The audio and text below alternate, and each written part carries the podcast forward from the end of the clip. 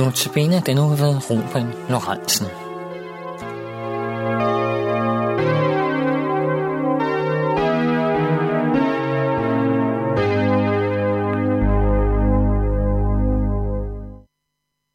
I dag skal vi høre om Jesus som vores bror, og det er den fjerde ud af seks andagter om den treenige Gud. At Jesus, Guds søn, kom til jorden, er den helt centrale del i frelseshistorien. Det er klimaks. Selve kernen i den kristne tro. I går fortalte jeg om det helt fantastiske i, at Gud Fader, der i evighed har lavet sin kærlighed strømme ud over sin søn, ikke regner det for, øh, for stort et offer at sende sin egen søn for at bytte plads med os, med fjendeherren. Under det starter med, at Gud selv bliver menneske. Jesus bliver fuldstændig som en af os. Johannes 1:14. Han bliver en baby. Han er sårbar fra starten. Blandt kristne læger plejer man at sige, at det mest farlige sted for et menneske at opholde sig, er i sin moders mave. Jesus var der. Fuldstændig afhængig af Maria og Josefs omsorg for det lille nye liv. Han blev født. Hjælpeløs som en baby er det. Vores frelser har fået skiftet blæ. Været afhængig af at få bryst i tide og utide. Født af en teenagemor, der er blevet set ned på i lokalsamfundet, fordi det var åbenlyst, at Josef ikke var den biologiske far. Født ind i et lille, sølle lokalsamfund, der knap nok havde nogen national relevans. I et land, der var besat af en fremmed statsmagt. Sønnen valgte altså i sandhed at blive, som hovedparten af mennesker har været det gennem tiderne, ubetydelig for resten af verden. Han blev som en af os, for at han fuldt ud kunne træde i vores sted. Hebræerbrevets forfatter han skriver om det således i kapitel 2, vers 14-18.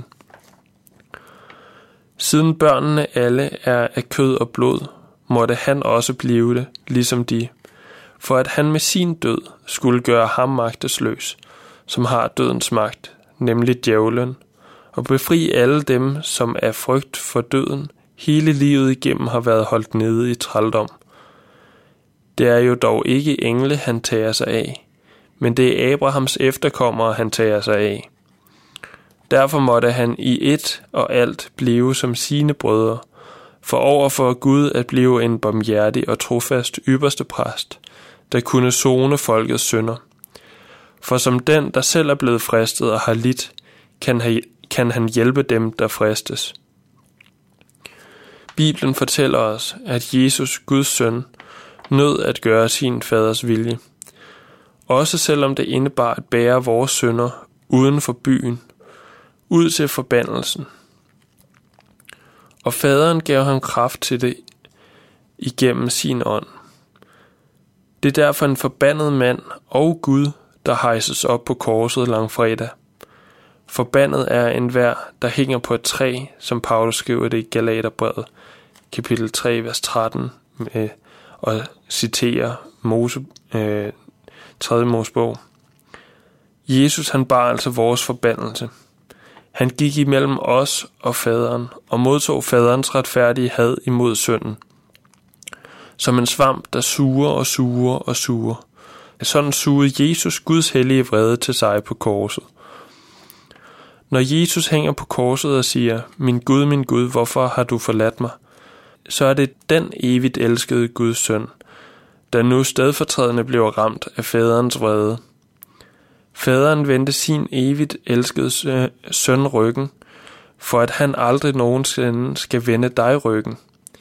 Han har vendt sin søn ryggen, så at du, hans nye barn, aldrig skal opleve den hellige vrede, det sendte Gud selv i fortabelsen. Jesus han levede det liv, du aldrig har magtet eller ønsket, og han har stået den straf, som du retligt burde have modtaget i al evighed. For at du nu kan stå som barn, hellig og elsket, så er der det nu ingen fordømmelse for dem, som er i Jesus Kristus. Romerne 8.1 men evangeliet er ikke færdig uden opstandelsen. Jesus han opstod nemlig fra de døde igen. Han bryder døden. Og Jesu opstandelse er, ud over at være en overvindelse af døden, også det største af alle tegn. Det er Gud Faders understøttelse af Jesu påstande. Faderen han bekræfter nemlig faderskabet igennem opstandelsen. Hvorfor skulle Gud Fader besvære sig med at oprejse en, der påstod at være Guds søn, uden at være det? Faderen han bekræfter også forsoningen igennem opstandelsen.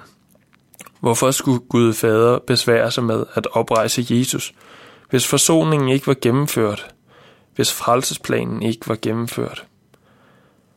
Derfor, fordi graven er tom, kan vi nu vide, at der er frelse at få fra korset.